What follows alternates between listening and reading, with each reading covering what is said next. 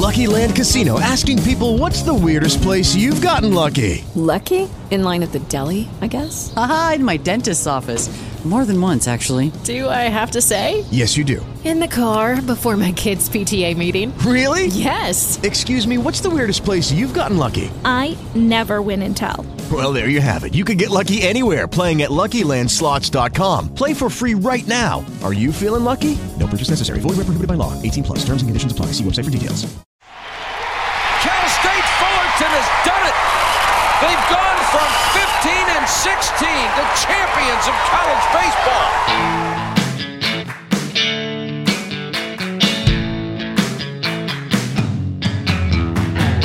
Welcome to the 1544 Miles to Omaha podcast, talking about the past, present, and future of Cal State Fullerton baseball. And he drives this one high and deep to center field. Elliott Carey all the way back, and that one is gone. A three-run shot for Timmy Richards. Ripped through into left field. Suzuki with a hit. Here comes Hunter Harris with the throw to the plate. It's not in time, and Fullerton is on top.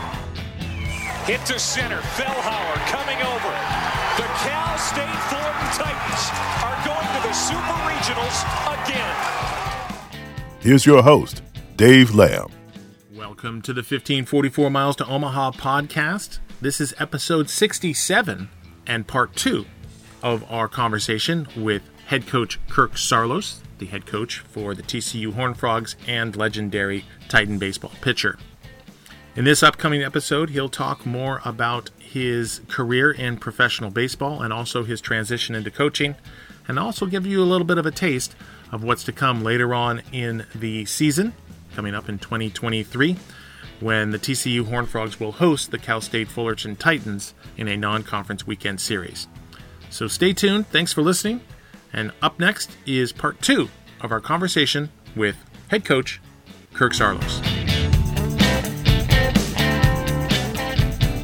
After Omaha, you start your pro career with the Astros, and you debuted in the Bigs just about a year after playing in Omaha.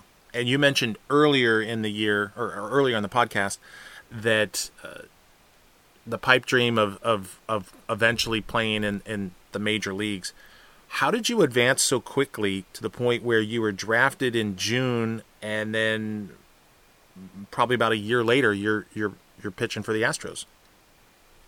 Yeah, I think it was just about momentum coming off of that summer of Team USA, rolling right into my senior year and having having a great senior year, and then rolling right into my first summer of professional baseball. I threw so many innings. I think I threw 165 innings my senior year of college. So they wanted me to come and go right to A ball and be a closer. So I went there and threw another 30 or so innings and had success there. So it was almost like, okay, I did it against with Team USA. I did it with Cal State Fullerton, and now I've done it with in pro ball. And I just didn't know any better. I think I, I felt so confident that I could kind of do whatever I wanted to do and have success. So, you know, you roll that into the first spring training, and my whole goal was to just make the Double A roster. That was my one goal. I want to make Double A roster, and so made the Double A roster. And my first start, I gave up. I we were in El Paso, and I, I think I went. We went one, two, three in the first inning, and then I gave up nine earned runs in the second inning. And in college baseball, you'd be on the bench way before giving up nine. But I gave up nine in the second inning, and then I pitched a scoreless third and a scoreless fourth. And at that time, Mike Maddux was our pitching coach. After I think the two days later, we're in the bullpen, and he's like, we're talking, and he's like, Kirk, why don't you ever pitch in? And I mean, well, I came from a place where, you know, the bats are are deadly weapons, and there's no need to pitch in. Umpires would give you off the plate strikes, and we just keep expanding. And he's like, well, these guys have wood bats in their hands. You have to pitch in. If you don't pitch in, there's you're never going to get away with being able to throw stuff on the outer half. So all we did the next bullpen was just work on throwing fastballs inside. From that moment, the game plan was the first time through the order, we're going to throw nothing but fastballs. Anytime I throw a fastball, it would have to be inside versus a righty or lefty the first time through the order just to get him set up that I'm going to pitch inside. And so the next, I think, 80 innings gave up a total of two runs. And if you do that, if you give up only two runs in 80 innings in Double A, you're you're going to get an opportunity to pitch for the big league. So that was kind of an unbelievable experience in terms of being called up straight from Double A and having an opportunity to, to pitch in the big leagues. So pretty neat. I've had the fortunate opportunity to talk to a number of Titan alumni that have been called up and played in the majors. Justin Garza, Dustin Garneau, and they they gave us their story of how they how they were told that they were going to get the call up. What was what's your story? Well, the interesting part about that is my wife Kristen and I um, at the time we were engaged and we had planned that we were going to get married during the Double A All Star break, and so the Double A All Star break I believe was a Friday, Saturday, Sunday in the middle of June, and so I was about to leave on Friday to go to Seattle, where my wife's from, and and the the, the wedding was going to be on Sunday, and anyway, the the the All Star game was going to be at Round Rock, where that's the home ballpark of the team I was playing for, and so I was elected as the starting pitcher for the game and had to decline because I was going to go get married, and so I'm about to leave on a Friday to fly back to Seattle, and I get a phone call from our general manager, Gerry Hunsicker, and Gerry he asked me, you know, how things are going, and and I was just thinking, okay, he's he giving me a call, just maybe being a nice guy and saying, hey, have fun at your wedding, blah blah blah. Well, he ended up saying, hey, you know, we're gonna um, we need you to be in in Milwaukee on on Monday. Are you are you gonna be able to do that? And I said, well, what do you mean? He goes, well, on Tuesday you're gonna make your big league debut. So I went from getting on a plane to go to Seattle to get married and thinking about nothing but the wedding to holy smokes, I'm getting married on Sunday, leaving for Milwaukee on Monday, and pitching in a big league game on Tuesday. So, kind of that 72 hour period was one I'll never forget for sure. So, I guess the wedding reception was a pretty good fun time knowing that that was in the back of your mind.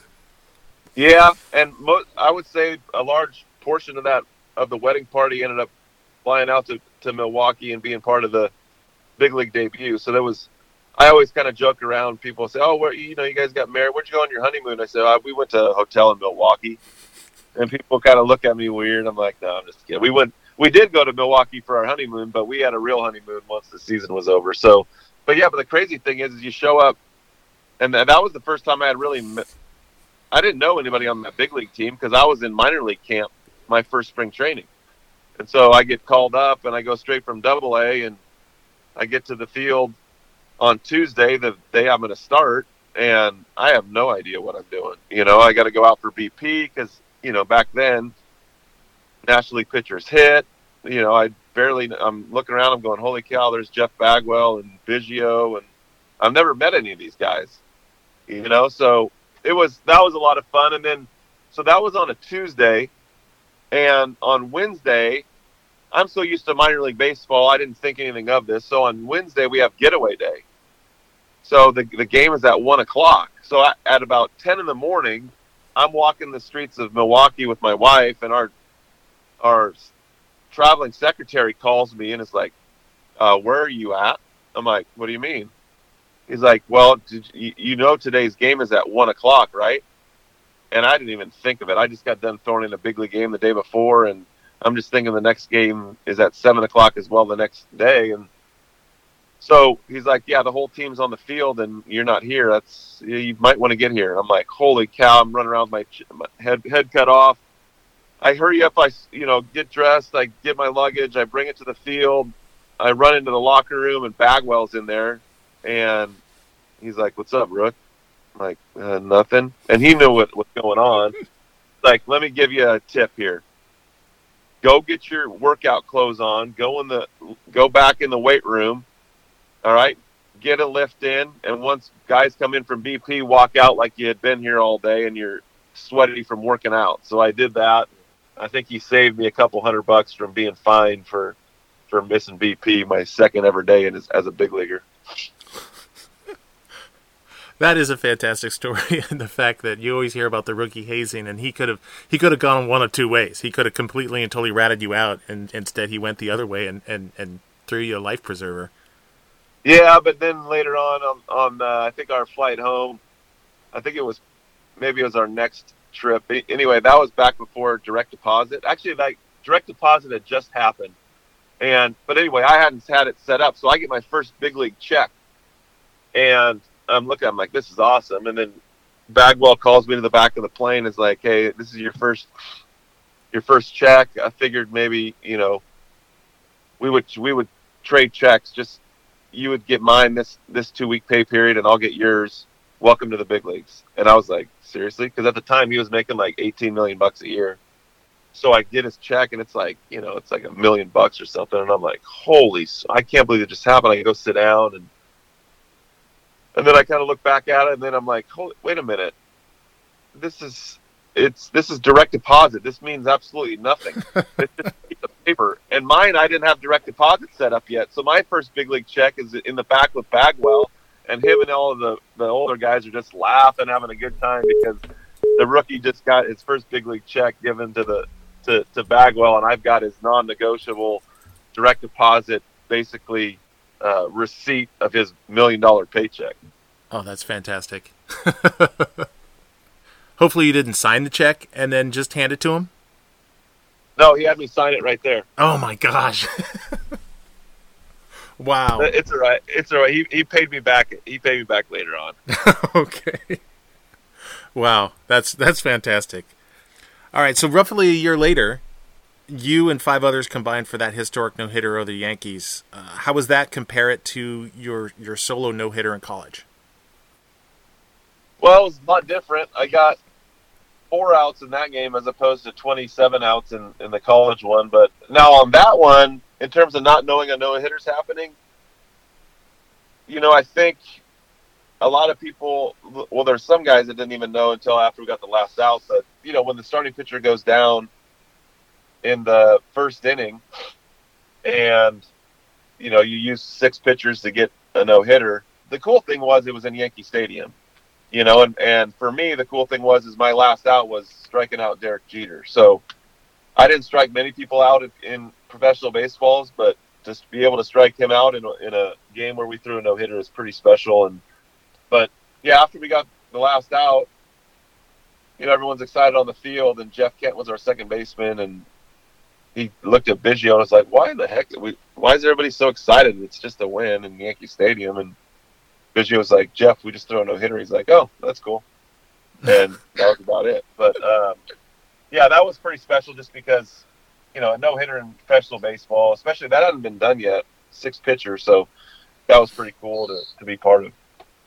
So saying that you didn't strike too many people out, but Derek Jeter is is one of those in your repertoire, if you will, or if you're a feather in your cap, uh, who were the who were the guys that you just absolutely hated facing? I mean, I've seen you know we all know that Tony Gwynn was a, was a phenomenal hitter, and, and Greg Maddux always talked about how you know he could always get people off balance and use off speeds and all that stuff, and he can always get somebody out, but he could never get Tony Gwynn out.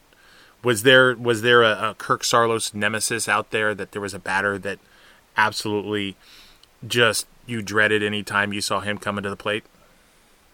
Yeah, I mean, a lot of them are going to be left-handed. You know, it was the left-handers that could stay on baseballs and hit it out of the ballpark opposite way. I always used to feast off guys that would get pull happy, and so, you know, guys like Jim Thome, Fred McGriff, you know, guys that would really, you know, stay on baseballs and hit them out of the ballpark to different areas, and didn't try to get too pull happy with me were the guys that gave me trouble. You know, back in the Albert Pujols, obviously being a right-handed hitter was as good as it gets in terms of that was right in his heyday. Yeah, a lot of the left-handed hitters were were usually the best ones uh, against me. You know, but then then there's some really random ones where like like I had really good success against David Ortiz for I have no idea what reason. So it just certain times you get certain guys number and for whatever reason they don't see you, but I felt like you know, most lefties saw me pretty decently, and um, and the guys that had some juice and would do it to to all fields were the guys that really gave me problems just because I didn't have enough velocity to get, you know, to get people to blow it by him. So I really had to rely on movement and changing speeds. And, and when guys, you know, for the most part, I, I tried to throw just enough strikes that they would swing at the pitches out of the zone. And when guys like Fred McGriff, like Jim Thome, guys that weren't scared to hit with two strikes, guys that would wait me out until I left the ball up, were the guys that would have success. So, yeah, thanks for bringing that up. The, Sorry about that. nightmares. Who's? I think he's. I don't know. Did he get in the Hall of Fame? Who's who's that? Like Fred McGriff. I felt like uh, he just did. He just they just announced that the crime dog got in. See, there you go. So now I don't feel quite as bad. Yeah, your you know your nemesis was a Hall of Famer, so that's that's not too bad, right? That's right. All right, let's put a bow on the on the pro career and start talking about coaching a little bit. So you got your start coaching back at Fullerton. Uh, Dave Serrano, who bringing it at full circle, you, you, mentioned you know saw you at those area code games and and, and was integral in, in your recruitment process. He brings you on as an undergraduate uh, assistant, and then you eventually stayed on it and were the pitching coach with Rick Vanderhook. Uh, when did you know you wanted to coach, and uh, how how was the transition going from pro ball to to becoming a coach? You know, I always I always knew that once I was done playing, I always felt like coaching was something I wanted to do, just because you know those four years at the Fullerton were some of my favorites. I felt like you can really make a difference in a young young kid's life in terms of not just on the field but off the field, and really want to be a part of that. Like for me, professional baseball you don't have as much of an impact. So college baseball is always something that I wanted to do. And then I had to go finish my degree, and and so I did that in, in the summer and, and fall of of 2000, and I guess it would be 10 with Coach Serrano as the undergrad assistant, and that was a big deal for me because Coach allowed me to be able to really cut my teeth as being a pitching coach. He really got gave me a lot of free reign in terms of the day to day operations of, of the pitching staffs and you know, organizing throwing schedules and and watching and, and t- teaching through bullpens and watching him do his job. I mean, even when I played, I was always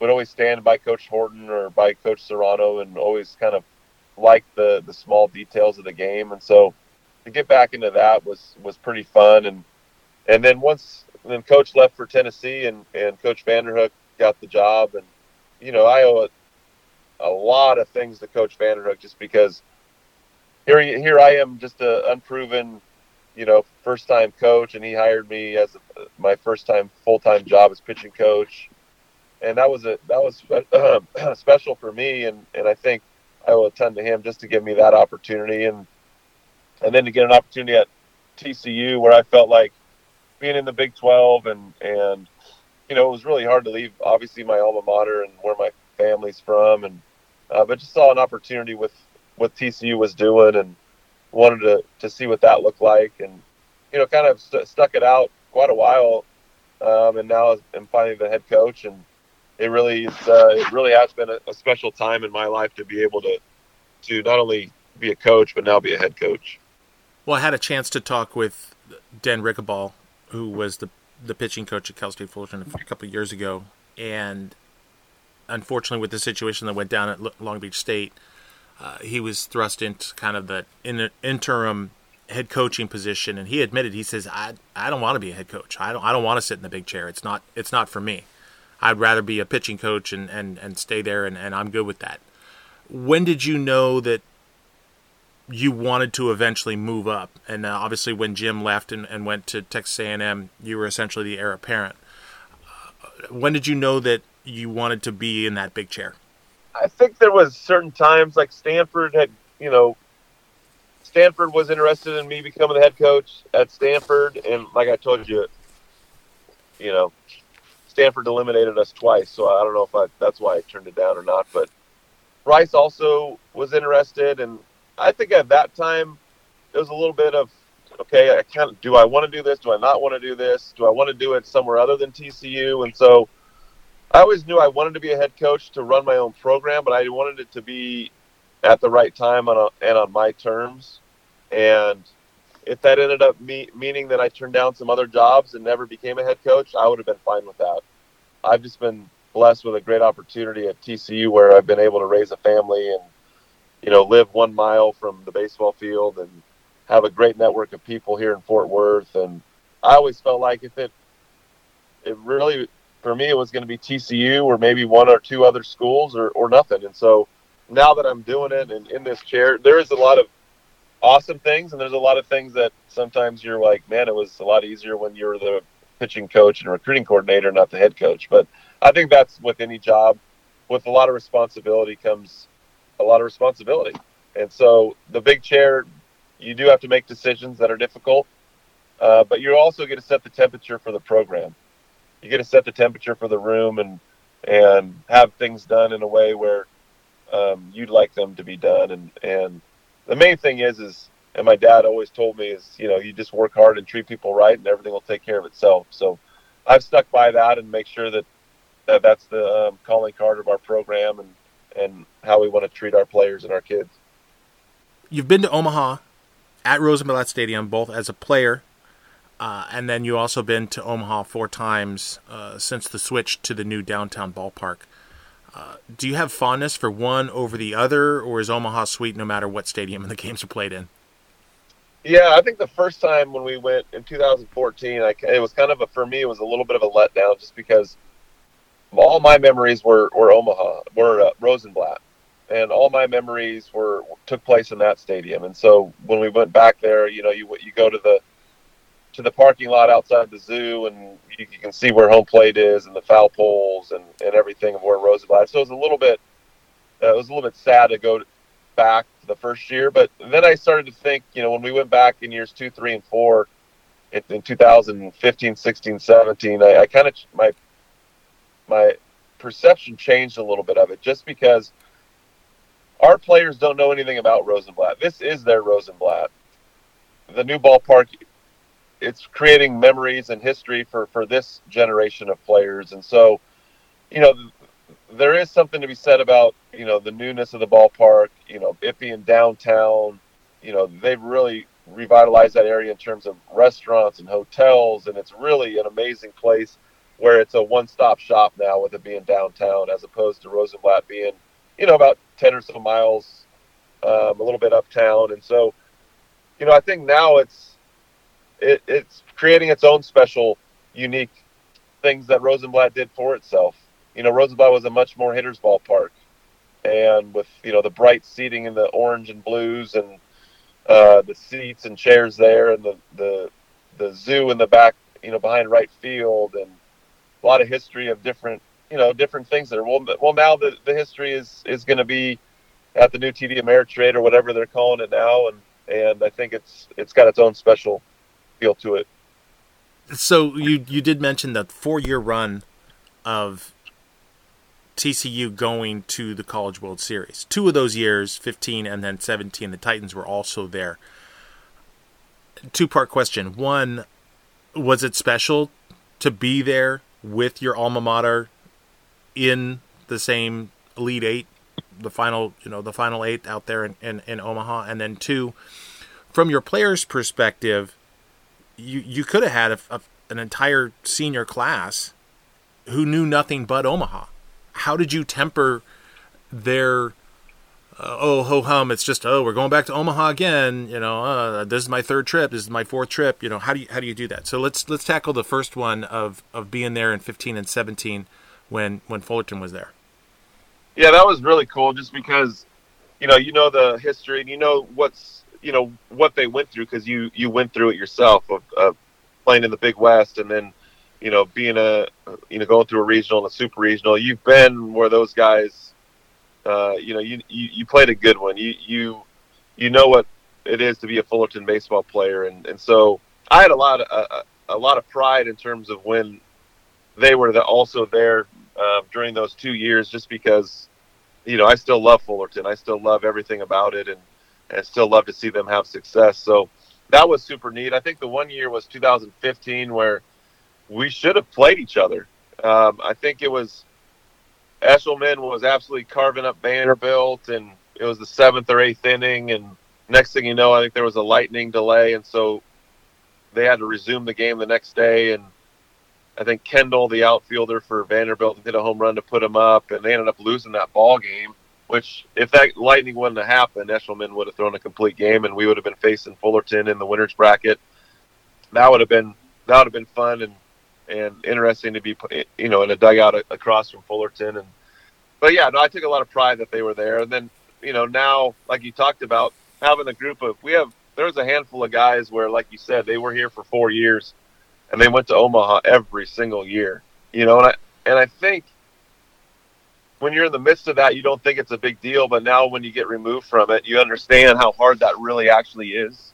To not just get there one time, but to get there four years in a row is just mind-boggling to to really think about. So, you know, the other thing too is you know Fullerton's coming out to play us you know, in May and really excited about. We were supposed to go out there, but we actually ended up switching it for them to come out to, to TCU. But I'm super excited. I have a really good relationship with Coach Dietrich, and ever since I was at Fullerton and we worked a couple camps together when he was at UCI, and our personalities and sense of humor kind of meshed really well from day one. And and then after I left and he took over at Fullerton, and then to see him, you know, East Carolina, and now to be the head man at, at Fullerton you know, it's it's really awesome. I think he's Fullerton's in awesome hands with him and great personality. You know, he's the pitcher whisperer, phenomenal pitching coach. He's going to have Fullerton rocking and rolling in, in no time. You kind of stole a little bit of my thunder in my last question, so I'll end it with this one.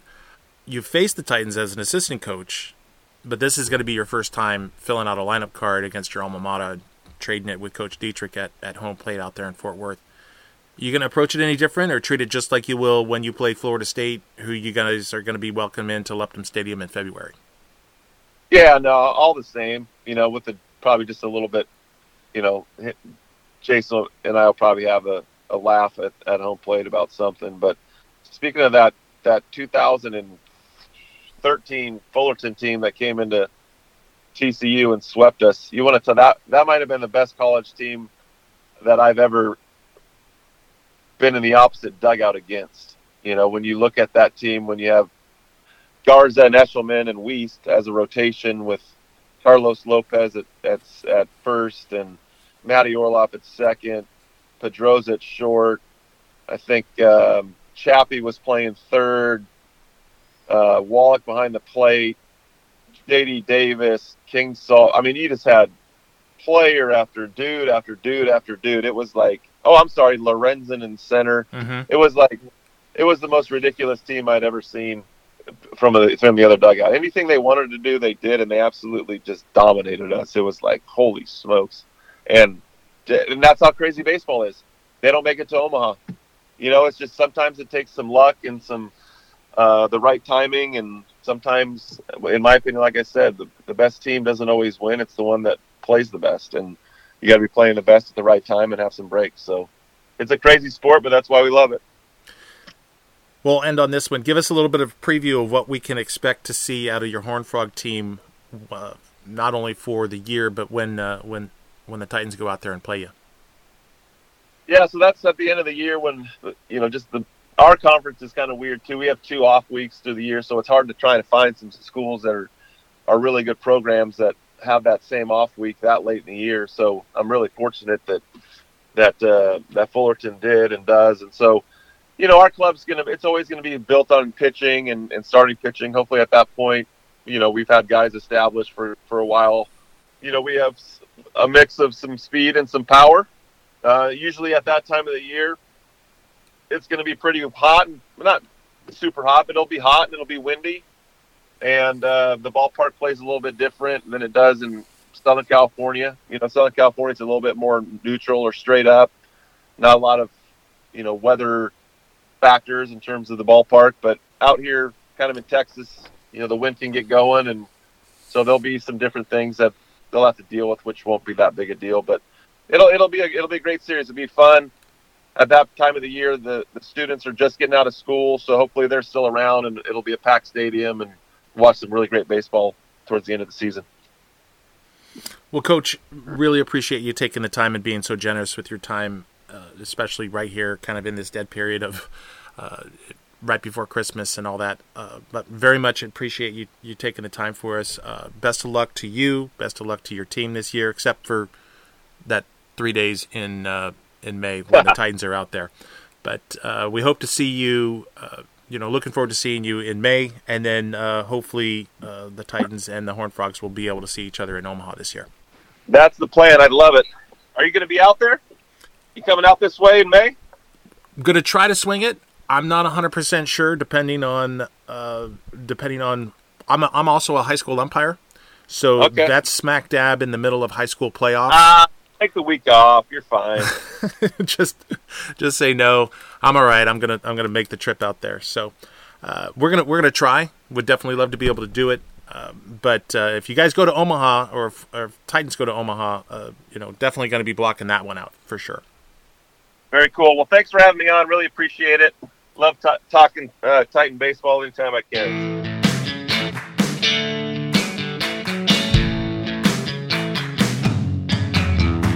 Thanks for listening to the 1544 Miles to Omaha podcast. Feel free to visit our website, calstateomaha.com. While there, you can order an official Cal State Omaha t shirt from the merch store. Please subscribe to the 1544 Miles to Omaha podcast and share with family and friends. It's easy, it takes just a few seconds. The 1544 Miles to Omaha podcast is an On the Lamb Enterprises production and is not affiliated with Cal State Fullerton or Titan Baseball.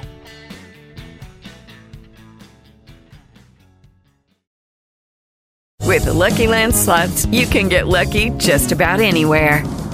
This is your captain speaking. Uh, we've got clear runway and the weather's fine, but we're just going to circle up here a while and uh, get lucky. No, no, nothing like that. It's just these cash prizes add up quick. So I suggest you sit back, keep your tray table upright, and start getting lucky.